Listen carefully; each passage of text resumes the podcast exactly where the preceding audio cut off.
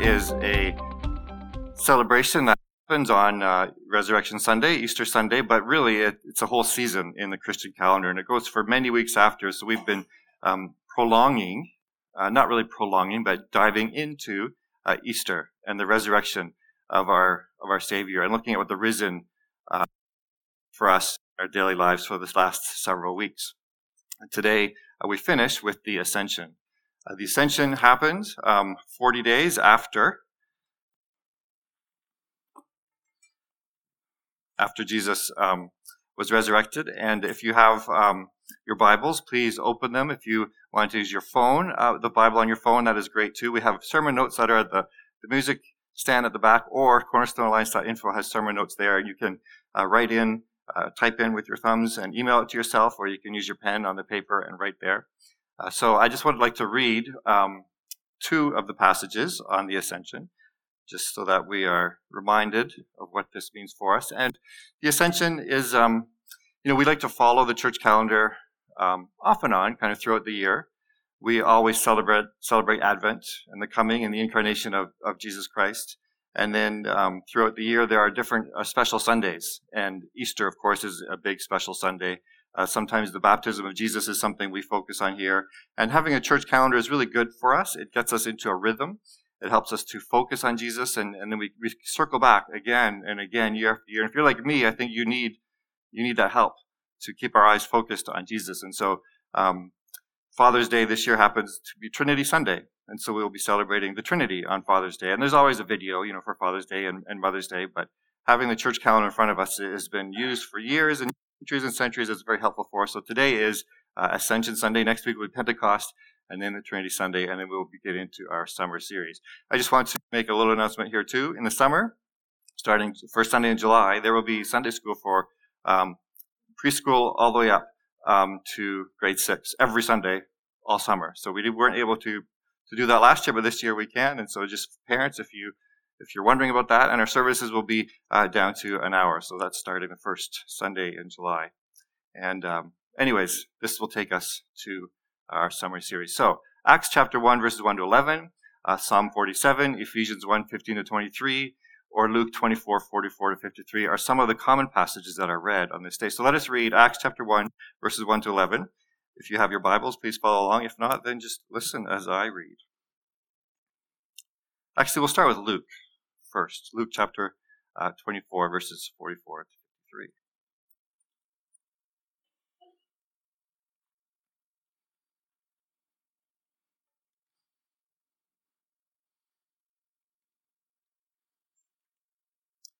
He said to them, This is Jesus.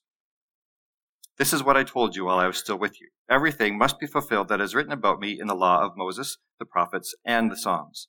Then he opened their minds so they could understand the scripture. He told them, This is what is written. The Messiah will suffer and rise from the dead on the third day, and repentance for the forgiveness of sins will be preached in his name to all nations, beginning at Jerusalem. You are witnesses of these things. I am going to send you what my Father has promised, but stay in the city until you have been clothed with power from on high. When he had led them out to the vicinity of Bethany, he lifted up his hands and blessed them. While he was blessing them, he left them and was taken up into heaven. Then they worshipped him and returned to Jerusalem with great joy, and they stayed continually at the temple, praising God. Luke wrote the Gospel of Luke. He also wrote uh, Acts of the Apostles. And so Luke continues his story in Acts. If you just want to flip over to Acts chapter 1, Acts chapter 1, verse 1. In my former book, Theophilus, I wrote about all that Jesus began to do and to teach until the day he was taken up to heaven after giving instructions through the Holy Spirit to the apostles he had chosen. After his suffering, he presented himself to them and gave many convincing proofs that he was alive.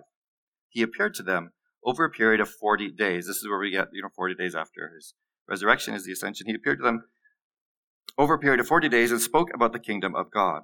On one occasion, while he was eating with them, he gave them this command Do not leave Jerusalem, but wait for the gift my father promised, which you have heard me speak about. For John baptized with water, but in a few days you will be baptized with the Holy Spirit. Then they gathered around him and asked him, Lord, are you at this time going to restore the kingdom to Israel? He said to them, It is not for you to know the times or dates the Father has set by his own authority, but you will receive power when the Holy Spirit comes on you, and you will be my witnesses in Jerusalem and in all Judea and Samaria and to the ends of the earth. After he said this, he was taken up before their very eyes, and a cloud hid him from their sight. They were looking intently up into the sky as he was going, when suddenly two men dressed in white stood beside them. Can you picture that? Jesus is taken up before their very eyes, a cloud hid him from their sight. They're standing there. What is going on? And then all of a sudden, two men dressed in white stood beside them. Men of Galilee, they said, why do you stand here looking into the sky? This same Jesus who has been taken from you into heaven will come back in the same way you have seen him go up into heaven. This is what we've referred to as the ascension of the Lord. Like, what is the ascension? And why is it all that important? If you grew up in a tradition of uh, Christian tradition from, similar to mine, we didn't talk about the ascension at all. And I have a textbook that I used at Bible college. It has over 1,300 pages. And two pages out of over 1,000 pages talk about the ascension. But as you saw in the video, if you're reading along, and those quotes are on the back of your sermon notes, by the way, there's also a PDF download on your phone if you wanted to, to look at those and read them later. It's, the ascension is very crucial. So when we don't pay enough attention to it, and, and if, um, if our textbooks, 1,300 pages, only have two pages on the ascension, this is something we need to address. And you know? That's, that's there's a, a, word, a term for that actually. It's called AD, Ascension Deficit Disorder. If you're taking notes, um, I would write that. That, that was good. I would uh, write that down. Attention Deficit Disorder. So, um, to prevent Cornerstone Alliance from having ascension deficit disorder, we are focusing on ascension uh, today. But it is uh, very crucial. Why is it so important uh, for us? You know, if you look at um, where am I going here next? So there, there are so many, so many um, benefits, so many. Think of the right word, you know, things. Okay, um, the ascension is valuable to us every day. So, for example, um, if Jesus had not ascended, um, he would not have sent the Holy Spirit, and the Holy Spirit is such a valuable gift to us if Jesus had not ascended, we would still be looking for Jesus in flesh and blood and wanting to be, well, I want to be in the same room as he is, or I want to be beside him. But because he has ascended, he is the Lord of the universe. He is everywhere. And so that is such a great gift as well. Because Jesus uh, has ascended, there are so many wonderful aspects. We have, um, we see that Jesus ascended in bodily form and he returns in bodily form. We understand that there's good things about, about the body and about, um, form and, and physical. It's not, we don't separate that. We don't say one is better or the other is a lot of good things about the ascension. But what I want to focus on today is this one. Because Jesus ascended, his, um, he's been exalted to God's right hand and he has divine authority. In other words, he, he is the Lord.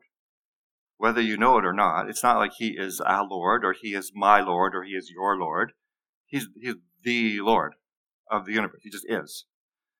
And so this is what is focused on over and over again in the scriptures. So in, um, I love that when you guys use your phones and, and you, you Google things and, and I love that people research all that and then tell us so I know um, what you guys are Googling or what we are Googling because it, it tells us what we're thinking. And it gives, uh, every year Google comes out with, you know, here's the top, you know, most researched items in Canada or in the world or in the West or, you know, for example. So Bible Gateway, many of us use Bible Gateway because all the, a lot of the major English translations are there and they're free. And so we can look at ESV, we can look at NIV and the King James and all sorts of things. But they, every year they come out with the most searched or the most popular Bible verse. You know, the most popular Bible verse is for us, Canadian, according to BibleGateway.com. You looked up more whether you highlighted, you, you shared, and you searched um, Jeremiah 29, verse 11, more than any other verse. It's probably going to be the top two or one or two or three every single year anyways. Uh, it's on all our t-shirts and mugs, and every bookstore has stuff like that. Jeremiah 29, 11. But back in the first century, that was not the most popular verse. Do we know? You know that we know what was, we, we know what the most popular verse was in the first century. This is before the New Testament was formed. They their Hebrew scriptures called the Old Testament. Most popular verse was Psalm 110, verse 1. And here's that verse. So, I mean, if they were creating mugs and t-shirts, and this is sort of their verse, Psalm 110, verse 1 says this The Lord says to my Lord, Sit at my right hand until I make your enemies a footstool for your feet. This was the verse that they turned to over and over again. It is referred to uh, in the New Testament more often than any other Bible verse. It's used again and again over and over. The Lord says to my Lord, Sit at my right hand until I make your enemies a footstool for your feet. You notice in Psalm, there's Lord with all capital letters, and then there's another Lord with small letters. The Lord, this is referring to, um, like not someone's master, like a slave master. This is like, it's referring to God, to Yahweh. This is the Lord. So Yahweh says to my Lord, like my master, sit at my right hand until I make your enemies a footstool for your feet. So David was saying, um, God, Yahweh says to my master, sit at my hand until I make your enemies a footstool for your feet. Why was this so important? Let's look at how Jesus used this verse. Let's look at how the early Christians used this verse. And maybe we can see how this might be important for us today. And in many ways, our culture is similar to the culture and society. I mean, in many ways, very different, but in the in the sense that um, culture at large was not in favor of maybe the same morals or same principles that were held by the early Christians, and they were a minority and they were misunderstood, and it was um, the Roman Empire was really not in favor of their values. So there's many things that are very similar to today, probably in the West, and so how was this verse so important to them and so crucial to their faith? How did Jesus use this verse? How did the early Christians use this verse? And then let's see how maybe we should pay attention to the ascension a little more than maybe what we have.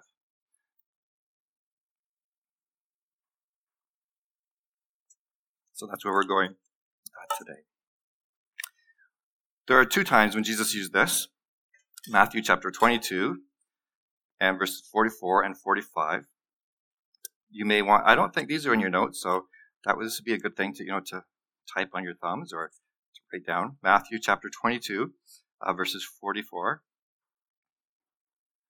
to 45, and then again in Matthew chapter 26, verse 64. Here's Jesus using the verse. He says, He said to them, How is it then that David, okay, speaking by the Spirit, calls him Lord? For he says, and here's quoting from Psalm 110, verse 1 The Lord said to my Lord, Sit at my right hand until I make your enemies a footstool for your feet. Here's the verse for you here up on the screen.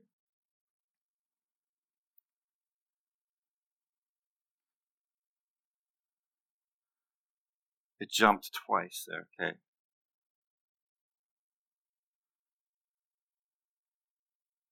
Oh, that's the verse, but with the wrong reference. Have you, there's lots of mistakes uh, that I make. And one was, it was not vital, it was idle. And like, Pearl, thank you. Right away. It's like, first thing you said to me, that's a mistake. This was not the first thing you said to me. But, and here's another one. Sorry, wrong reference, right verse. That's why it confused me. Matthew chapter, um, 22 verses, uh, sorry. You know what it is. So what is it? 22 verse 44 to 45. Here's Jesus quoting Psalm chapter uh, 110 verse 1. So basically what he's saying here, um, is that the son of David is it's not just a human, it's not just a person. There's something more. Um, and he's obviously referring to himself. If then David calls him Lord, how can he be uh, his son? It's not just a human. And then Matthew chapter 26, verse 64.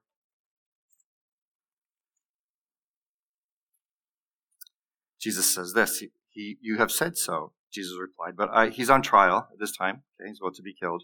He says, you have said so, Jesus replied, but I say to all of you, from now on, you will see the Son of Man sitting at the right hand of the Mighty One and coming on the clouds of heaven. Here's this verse. You, you see the Son of Man sitting at the right hand of the Mighty One and coming on the clouds of heaven. Jesus is announcing at his trial, where he's just about to be accused and killed, that he will be enthroned and he will be beside the God of Israel right here, you might have a note if you're using um, if you're using um, one of the Bibles that has footnotes. Uh, what does the footnote say? It refers to an Old Testament passage. Does anybody see that? I'm not sure if the phone Bibles do that, but it's referring to down at the bottom to Daniel chapter seven, uh, verse thirteen, where he says, "You will see the Son of Man sitting at the right hand of the Mighty One, coming on the clouds of heaven." This is one way that Jesus was using this verse. So Daniel seven, you don't need to turn there right now, but you'll notice there's a lot of. I'm going to read it. A lot of similar, it just sounds like Revelation. We talked about last year with apocalyptic imagery.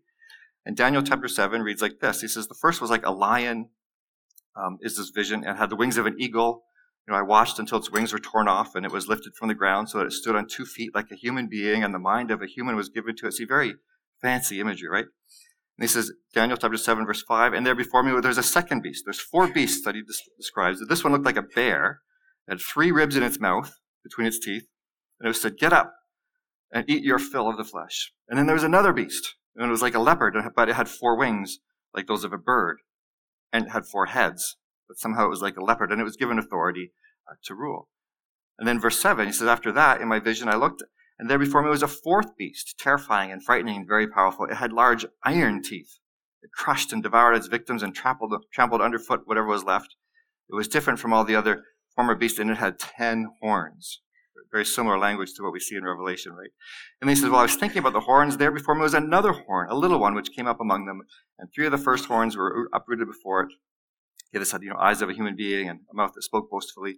Uh, this is the verse that Jesus is referring to, this chapter, Daniel chapter 7. As we read, you'll see this, this interpretation is given to, I love that when we read Revelation and, and Daniel and Ezekiel, and then an interpretation is given to us, right? Because then it's like, oh, we don't have to guess. Or we don't have to search the scriptures to find it. This, the interpretation is given to us right here. Each beast actually represents a powerful empire of, that is oppressing Israel. But the scene changes from these beasts coming out of the sea to the throne room of God. You picture this throne room of God. What does that might look like? He says, As I looked, thrones were set in place, and the Ancient of Days took his seat. The Ancient of Days took his, so it's referring to someone, right? The Ancient of Days took his seat. His clothing was as white as snow. The hair of his head was white like wool. I wonder who that is, right? His throne was flaming with fire, and its wheels were all ablaze. A river of fire was flowing coming out from before him. Thousands upon thousands attended him. Ten thousand times ten thousand stood before him. The court was seated and the books were open. He says, Then I continued to watch because of the boastful words the horn was speaking. I kept looking at the beast, looking until the beast was slain and its body destroyed and thrown into the blazing fire. Then in parentheses it says, The other beasts had been stripped of their authority already, but were allowed to live for a period of time. All these beasts representing these empires that were oppressing Israel, they said all these beasts were stripped of their authority. They no longer had control. And finally, they were destroyed. And then we get to verse 13. And this is the one Jesus was referring to. It says, In my vision at night I looked, and there before me was one like a son of man. Jesus, right? Coming with the clouds of heaven. That sounds like Acts chapter 1, right? On the clouds of how he approached the Ancient of Days, was led into his presence. He was given authority, glory, and sovereign power. All nations and peoples of every language worshipped him. His dominion is an everlasting dominion that will not pass away, and his kingdom is one that will never be destroyed. The ascension is the fulfillment of what was talked about in Daniel chapter 7. What was prophesied in Daniel chapter 7 was fulfilled in this ascension of our Lord and Savior, Jesus Christ. It's prophetic anticipation. And so Daniel 7, Jesus is referring to that. So this is what is happening. This is what will happen to me shortly. So what is uh, the ascension? Ascension, it's um we talk about ascending. So it means to like like go up, right, or to to like change elevation, maybe. And and um, all of us we walked up these stairs, and you know I guess we could say, um, you know, Pastor Sam ascended to the platform. That sounds weird. It kind of sounds like elevating, right? We just he walked up the stairs, but it, it the word ascended.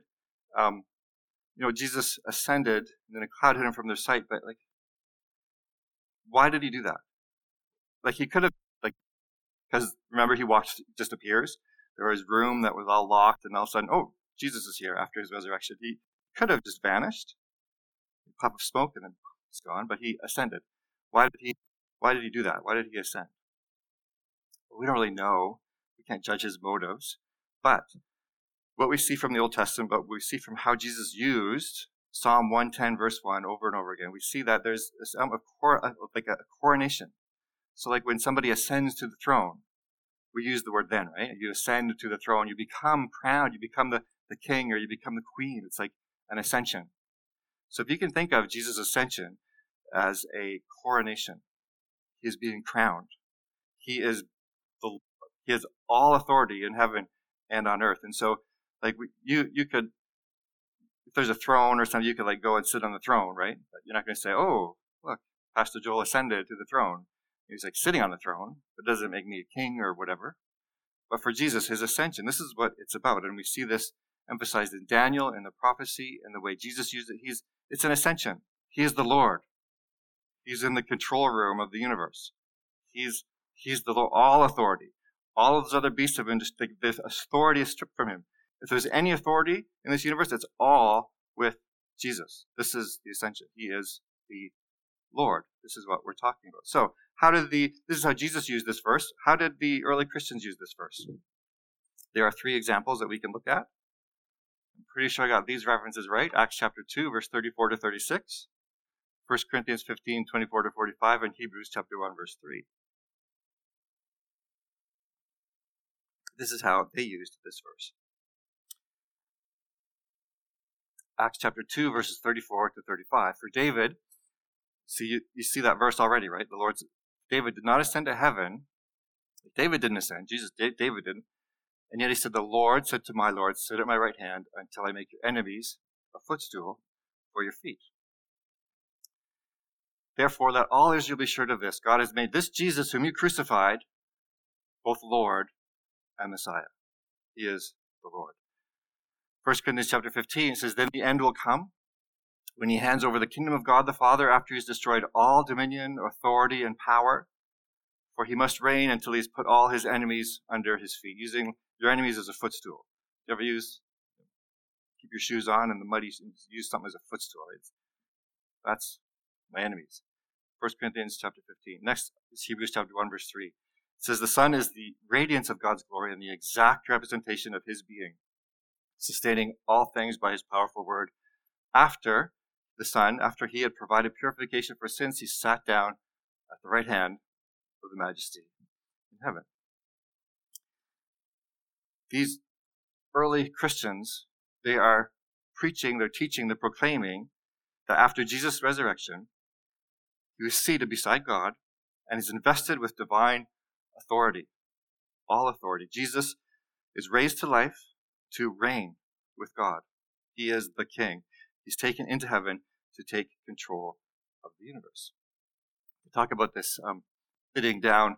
I think it's Hebrews chapter 10, verse 12. In the King James Version, it says, But this man, after he had offered one sacrifice for sins forever, sat down on the right hand of God. So, just um, as an aside here, theologically speaking, have you ever wondered why is God always using his left hand? Because Jesus is sitting on his right hand. If you're taking notes, you should write that one down too. Can you picture that though? I mean, like, it's not, that's not how we're supposed to picture it. You know, get out Jesus, you're on my hand again. Like, it's not literally sitting on the hand or the NIV and other trends, it's at the right hand of the, not an actual hand. What are we talking about when we say the right hand of God? When Jesus, Jesus has been ascended, he's the Lord of the Lord, and now he's sitting at the right hand of the majesty in heaven. You know, there's that one song, what is it? It bugs me. We got some good singing. Uh, there is no one beside. You always get it. Did we sing that today even? There's no one beside. How does that go? Where the I don't want to put on the dresser like they were like you guys know right? None, no one beside. You. Help me. What is it? Because it really bugs me. Do you guys know? What I, raise your hand if you know what song I'm talking about. There's no one like you. There's no one beside you. No, it's not beside. Like it's besides you.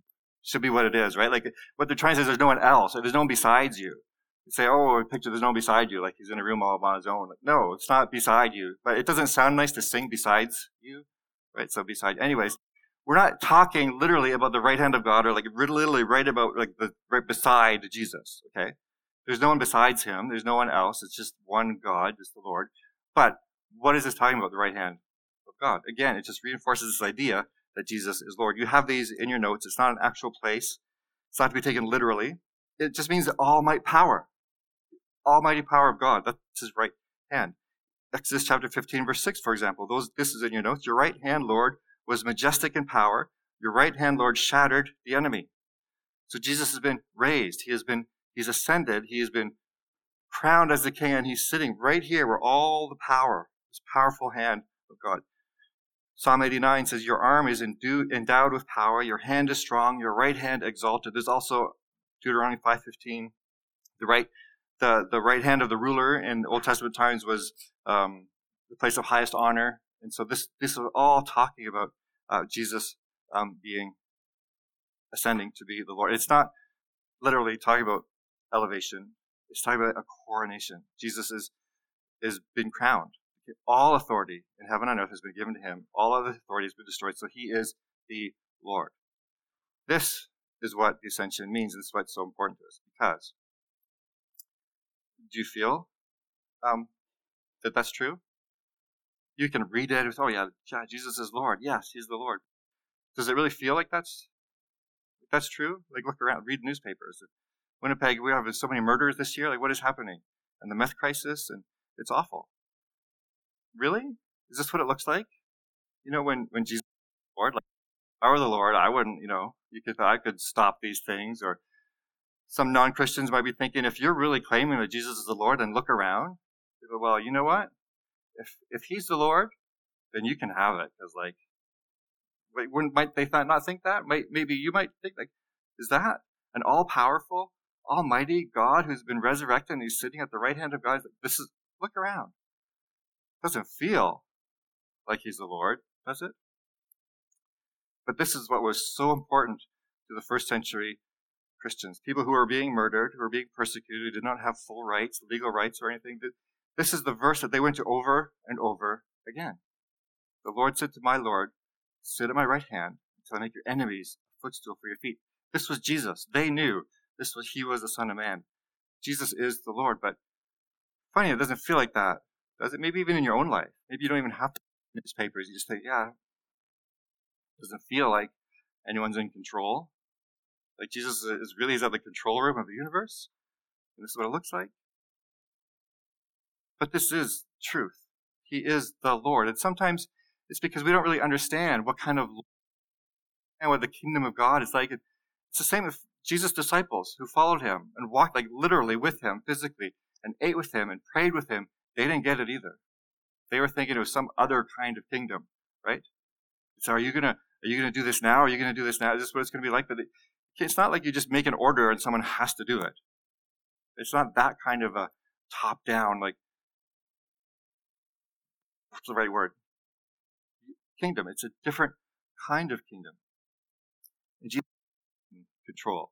He is the Lord. We don't always or feel it. it. Has caused people to lose their faith.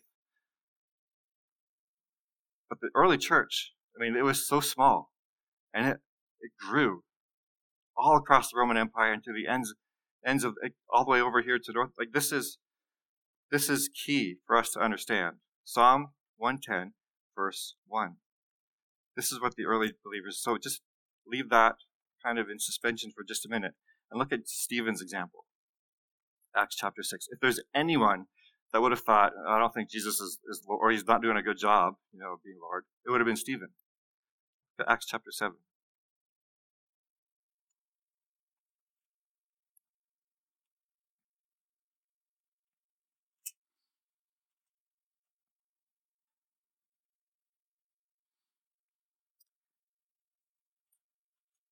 Stephen gives a speech, okay, to the leaders.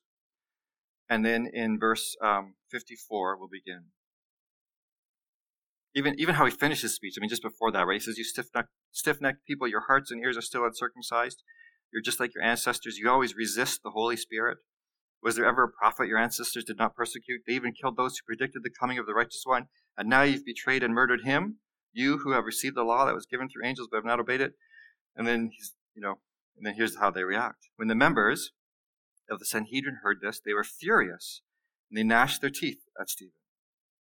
But Stephen, full of the Holy Spirit, look what he did. He looked up to heaven and saw the glory of God. And what did he see? He saw Jesus standing at the right hand of God. Look, he said, I see heaven opened and the Son of Man standing at the right hand of God.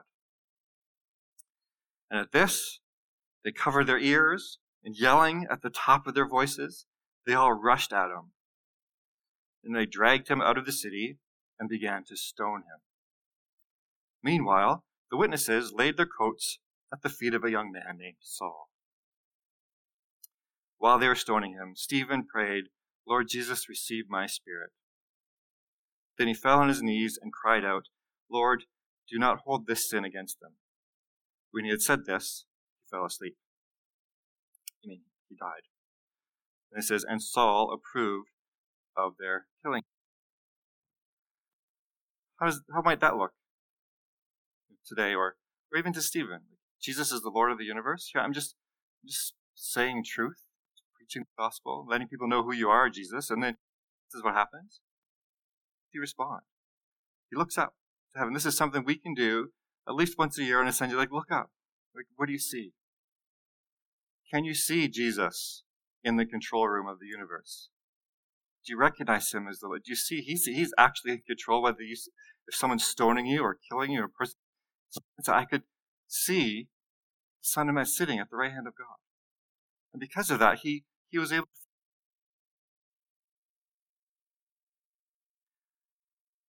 This is what gave him the strength and a new kind of vision. Right? Often, like again, Revelation or Daniel, it's this kind of book that opens up the curtain and we can see reality, what's really happening behind the scenes. And Stephen was able to, to do that. And then he died. But how do you feel in your presence? Are you are you nervous about something? Do you feel, yeah, I mean, God's not. He's got so many other worries. I, I don't think he's really worrying about this little thing, but it's big to me, so I'm just going to take.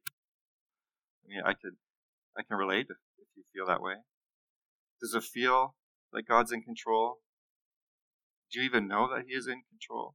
And would it help if you were to look up to heaven and see Jesus sitting like on the throne? And you know what? It's the Lord. He's not like sitting there go, oh darn, if that person gets elected, and then you know and then he, because he's got you know connections to this country, and then oh no, domino effect. And, oh. He's never nervous. Matter who the who's doing like whatever, it's not going to thwart his plans. Like he's so powerful. He's actually in control, and so change mics. No.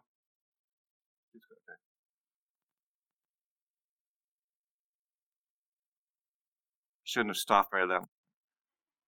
Um, he's not nervous. It doesn't matter what. It doesn't mean we don't get involved. It doesn't mean we, we don't um, speak up. But it doesn't mean we don't have to about things that are going on in our own lives in our country. Like, oh no, oh no, oh no. We, you know, now what's going to happen? Like, look up. Jesus isn't nervous. It doesn't matter what happens. He's going to make his plans happen. We're going to get to the end. We're going to win. Evil will be destroyed. So relax a little bit. Just chill a little bit. Maybe there are some things in your life you're thinking, oh, man, well, I hope my house sells. By the way, we've been praying for the dressers for the over this, you know, and they got a second offer just came in today. So she just told me that this morning. So, um, Jesus is Lord. I don't know why I didn't sell last year, but He knows, right? It kind of sucks having two, houses, not living in one of them. Um, other things, you know, like parents. I'm a parent. Man, it's probably the hardest job in the world. At least for me, it has been. And for you know, we, we pray about this a lot, and kids make us nervous. But I don't think we should be parenting out of fear, or because we're nervous, or making decisions. Like Jesus is, He's in control. I'm not saying just don't don't do anything. Not at all. We need to be involved as parents, but let's look. Jesus is, is on the throne and see. Let's just keep reading Peter Stephen's story here. Remember at the end, he died, and Saul approved of their killing him. And then what happens? It gets even worse. On that day, a great persecution broke out. This is chapter 8. Against the church in Jerusalem, and all except the apostles were scattered throughout Judea and Samaria. Oh no, this is awful. Everyone's like running away or being scattered. Godly men buried Stephen uh, and mourned before him. But Saul began to destroy the church. Going from house to house, he dragged off both men and women and put them in prison. This is it just got worse. Like they just stoned Stephen, and now Saul. Now it's like every single person is being dragged out of their homes just because they have faith in Jesus Christ and being killed and persecuted, and everyone's scattering. But as a result of this, the, the gospel scattered, and the gospel spread, and the gospel went from Jerusalem and into Judea and to Samaria. See, Jesus is, is actually in the control room of the universe. And he's not nervous. And he knows what he's doing. And he is the Lord. And then if you keep reading all these great stories and you get up to chapter 9, and guess what happens there? Saul, who's still breathing out murderous threats against the Lord's disciples, goes to the high priest because he wants special permission um, to get uh, letters to the synagogues in Damascus. He's spreading out his evil work. So if he found anyone there who belonged to the way, whether men or women, he might take them as prisoners to Jerusalem. And so he goes to Damascus and then he has this miraculous conversion story. And Jesus meets him on the road. And Saul is converted and becomes the apostle, the missionary to the Gentiles, and is chosen by God to write most of our New Testament. And look how it began with Stephen, the stoning of Stephen, who was able to look and see Jesus is in the control room of the universe. He is the Lord. I mean, I, I don't feel it right now. These stones hitting me like I'm, I'm, because of that, Stephen was able to forgive. And maybe what Stephen didn't realize until later after his death that the gospel spread. And Saul became this amazing missionary to the Gentiles and the church spread around. Well, so I don't know what situation you're facing today, and I know things in our in our culture, in our society, in our country, they, they always make us nervous. Maybe it's okay, but maybe it's not okay. Maybe we just need to chill. You know, like God's in control. Jesus is the Lord. This is this is what it's meant, the ascension. Maybe even the way certain people are are sometimes it's like, oh, I don't really like how they interpret the scripture, and it gets me all nervous. Or I don't like how um, well, how my things in my own family or relationships with with siblings or we don't just give up. God's at work. He's in control. Let's find out where he's working and join him, but let's let's chill a little bit and, focus on the lordship of Jesus Christ. Is there something in your life right now that's like knots in your stomach? Are you able to just as you focus on it to look up and, and see Jesus is in control? I mean, I don't know how, but he is. And we've got proof in Scripture that Jesus has got this. Are you able to do that in maybe somewhere, or maybe right now your, your life is perfect and you don't have it. That's that's awesome. Um, but it's not always be that way. Sometime soon, someone's going to make you really nervous. And so let's focus on this. Remember this for future. Jesus is the Lord. Or maybe right now you just need that message that Jesus is the Lord. He's ascended to the throne. He is crowned.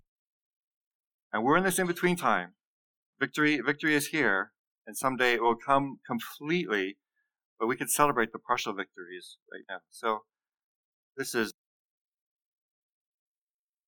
about the ascension of. If he just resurrected, res, Lazarus resurrected but didn't ascend, and still we'd be like, I want to be in the same room as him. Did he's everywhere, control room of the universe. Let's just praise that. Let's name it. Jesus, you are the Lord, right? At Easter, we say, uh, He is risen, and you reply, What do we do at Ascension? He ascended. Why not? Let's make up a new tradition here. He ascended, right? He's the Lord. Let me pray for you, and then Jeff and Pearl come on up and lead us in our last song. Heavenly Father, I thank you that you are the Lord. And I know that we don't always feel that. But that's okay. Lord, will you come and inhabit our lives more fully? bring your lordship into our lives. And I know sometimes we don't feel it because actually we aren't doing, we're not following you as the Lord. Like we're our own lords, you know. But so I, we're sorry for that. We apologize for that. We give our lives to you, and Lord, take over, the Lord, our lives. But at the same time, right now, give us a vision of, of like you. What are you doing right now? You're praying. You're interceding for us. You're in control. May that truth seep right into the whole of our being. Lord, that be evidence in our lives and how we treat our coworkers, how we treat our family, how we do everything. You are the Lord.